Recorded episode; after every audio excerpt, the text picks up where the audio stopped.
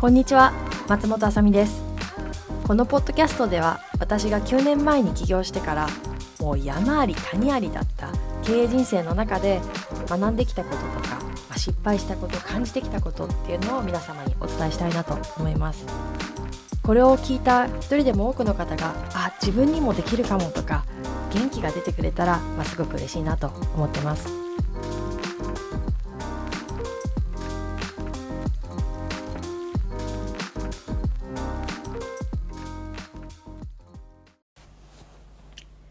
はい、えー、今回は初回ということで、えー、私のことを知らない、初めましての方もいらっしゃるかもしれませんし、お久しぶりっていう人もいるかと思うんですけれども、今回はあの自己紹介2022年バージョンでスタートしてみたいなと思います。まずですね、1年半前くらいに東京から栃木県の那須塩原というところに、いわゆる地方移住というのをしました。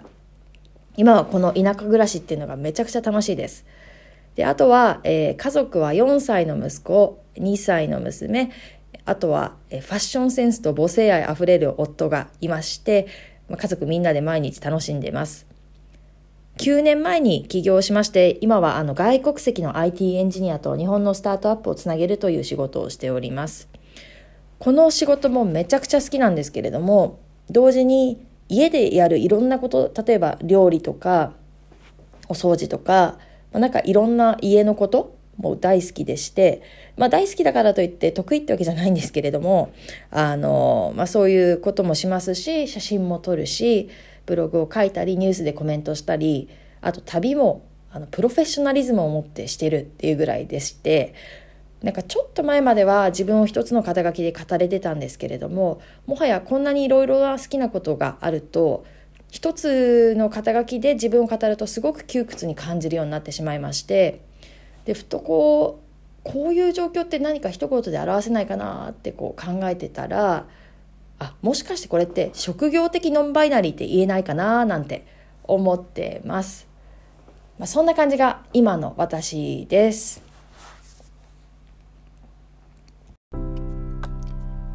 今回は先日私が書いたブログ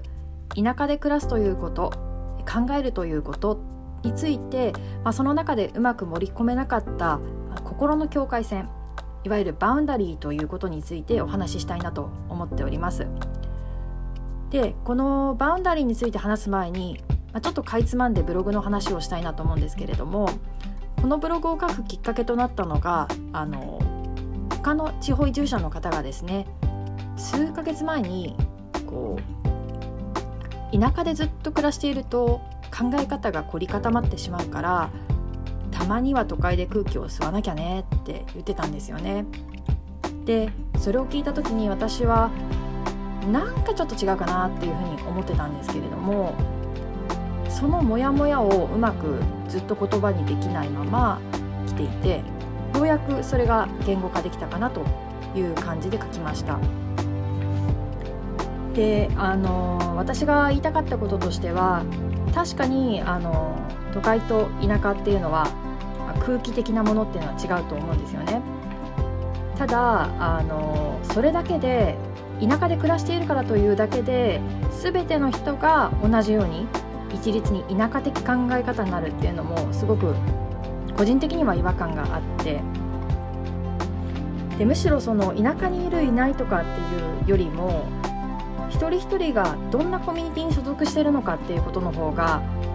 きっと感情とか考え方に日々影響を与えていくはずなんじゃないかなっていうふうに私は考えてます。であのそのコミュニティっていうところも究極的には一人一人がそれをどんなコミュニティに入りたいのかっていうのをあの自分で選択する自由っていうのはあるはずだしもちろんその自由に伴う責任っていうのもあるはずだと私は考えてますなのでなんかその地方にいるだけで凝り固まってしまうっていうような発言をすると何て言うんですかねまるで自分の考え方とか、まあ、感情っていうのに関して他の人に責任転嫁してしまうみたいななんかそんな雰囲気を私は感じたんですよね。でそれはもちろんその責任を放棄してると同時に自分自身が本来持ってるはずだった自由もなんか手放してしまってるみたいななんかちょっともったいないなっていうふうに感じたよみたいなことをブログで書きました。で、えっと、そのブログではうまく書けなかったんですけれども、やはりその人と自分との間に、まあ、どんな風に距離を置いていくのかとか、ここまではいいけど、ここから先はダメっていうのをしっかり決めるっていうのが、実はこう、地方で暮らすだけじゃないと思うんですけれども、まあ、いろんなとこで暮らしていく中でも自分らしく生きられるためにすごく大事なことなんじゃないかなというふうに思っています。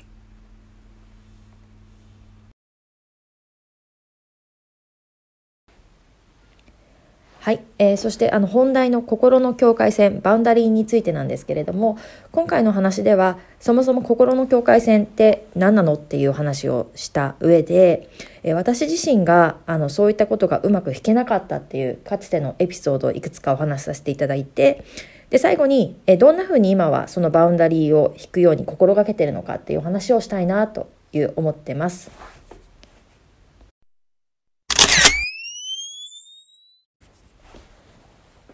じゃあまずあの心の境界線英語で言うバウンダリーって表現されるものなんですがこの言葉皆さん聞いたことありますか？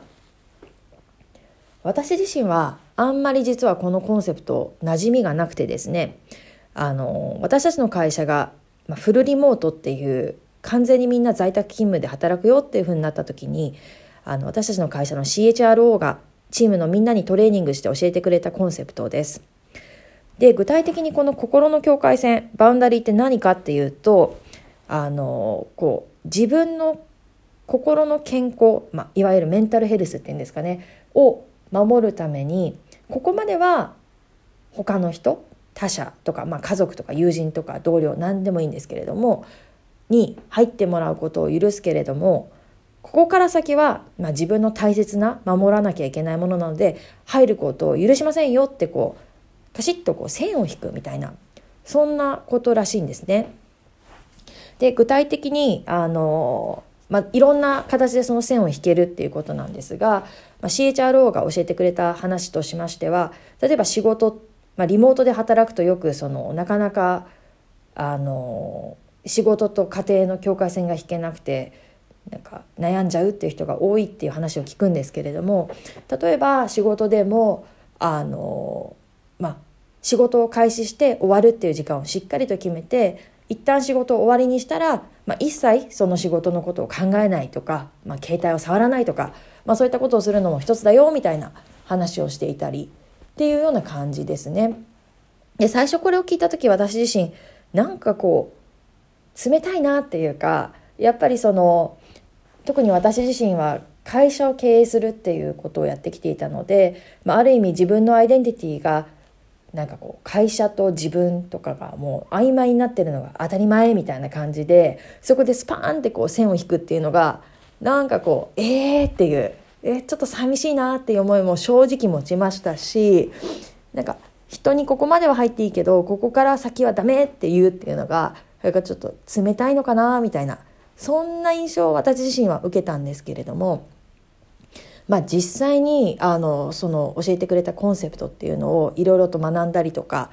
まあ、実践していくうちにあやっぱりこのバウンダリーってめちゃくちゃ重要なんじゃないかなっていうふうに思い始めました。次に私自身がうまくバウンダリーを引けなかった時のエピソードっていうのをお伝えしたいなと思います。で、えっと、これはですね、あの、私の仕事のお話をしたいなと思うんですけれども、私が仕事をする上で、自分自身が心地いいなって思う人との関係性を作るっていうんですかその人とのバウンダリ人と自分との間の境界線っていうのを、まあ、どうしてもあの踏み込まなきゃいけなかったっていうことに関してのお話なんですけれどもあの、まあ、仕事の上でですねあの私自身不特定多数の人がたくさんいるような場所に行っていわゆるスモールトークまあなんかあの天気がいいですねですねなんていうことはさすがに言わないんですけれども何かこうちゃちゃっとしたこうあの簡単なお話をした上で人と一瞬でこうあの心と心を通わせて、まあ、そんな本当に心を通わせてるか分かんないんですけれどもであのその関係を作った上で次のビジネスにつなげていくみたいなことをやっぱりあのやらなきゃいけないことってっていうのが起業して数年間やはりありましてでこれが私はすごく辛かったんですよね。であのなぜすごく辛かったかっていうとあ個人的には私は一人でいるのもすごい好きだし人との関係性を作るっていうのも、まあ、じっくりとこうあの時間をかけて表面的な会話をするというよりもどちらかというとディープな話っていうんですかねそういうのをした上で相手との関係性を作りたいなって思ってる方だったので何かその多くの人とできるだけあの多くの関係をみたいなことをしなきゃいけない集まりっていうのが、まあ、すごく大変でそういう集まりに行ってあの家に帰ってくるたんびにもうあの自宅のドア開けてあのしゃがみ込んじゃってしばらくその場所からなんか動けないっていうような英語で言うところの「ドレーニング」みたいな、まあ、そんな感じに本当になってしまいましてあの、まあ、大変だったなっていうエピソードがあります。はい。で、あの、私自身が今どんな風に人との境界線っていうんですか、ここまでは入ってきていいけど、ここから先は自分の聖なる領域ですみたいにこう設定してるあのバウンダリーがあるんですけれどもそれについてあのいくつかお話ししたいなと思いますでもちろんこれは私自身の性格とかにフィットするやり方っていうことなのでこれを聞いてる全ての人にこれがおすすめだよって強く言いたいってわけでは全くなくてえー、こんな人もいるんだっていうような参考程度に聞いてもらえればいいなと思ってます。であのバウンダリーに関してはデジタルっていうところとフィジカルっていうこの2つで私はあの意識的に引いているものがあるんですけれどもまずあのフィジカルの方について話したいんですが先ほどもお伝えしたように私はこう一人でいるのが好きだったりとか集団行動っていうのがすごい苦手なんですけれども基本的に私は3人以上が集まる場所には行かないっていうふうに決めてます。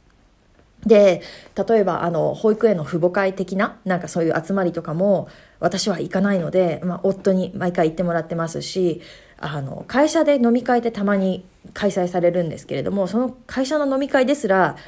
代表をやってる私なんですけれどもその飲み会にも参加しませんみたいな感じです。であの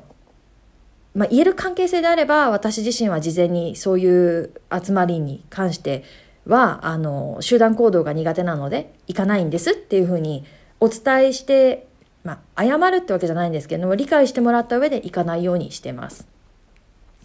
であのデジタルについてなんですけれどもデジタルについてもあの自分なりのその関係の在り方っていうのを決めてまして例えばスマホですね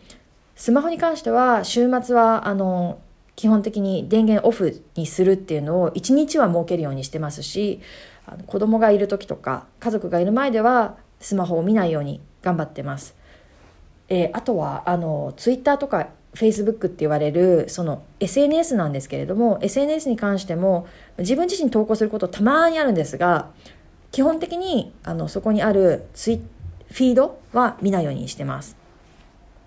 あと LINE ですよね LINE に関しては私は結構付き合い方を決めていて、まあ、LINE グループっていうのがすごい苦手なのでポコポコポコポコ通知が来るみたいな。それが嫌なので LINE グループも抜けるようにしてますしそもそも LINE を交換しないって決めてます。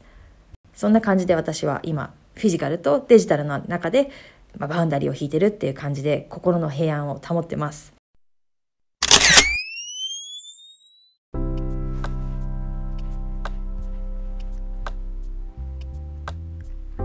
今日は、えー、心の境界線、えー、バウンダリーについてお話ししてきましたが皆様いかがでしたでしょうか、えー、このお話が少しでもあの誰かの心に響いたらいいなという思いを持ってやっております。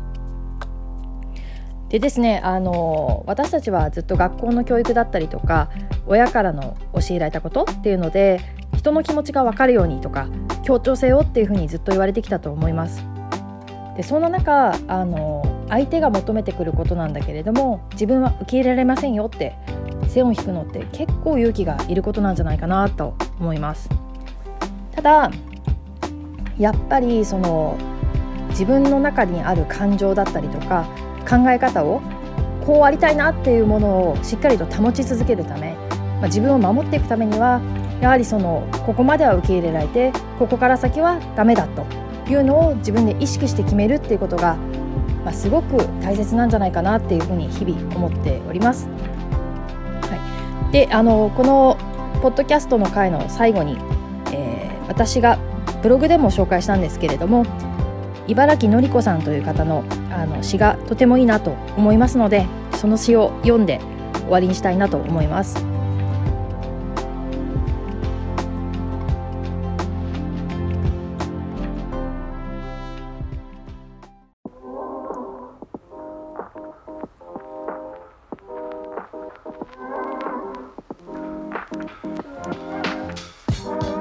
回のこのエピソードを気に入ってくださった方はぜひチャンネル登録をお願いします。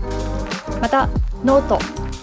ツイッター、ニュースピックスなどでもいろいろと発信しておりますのでご関心がある方はぜひフォローしてくださいね。それではまたお会いできることを楽しみにしております。さよなら。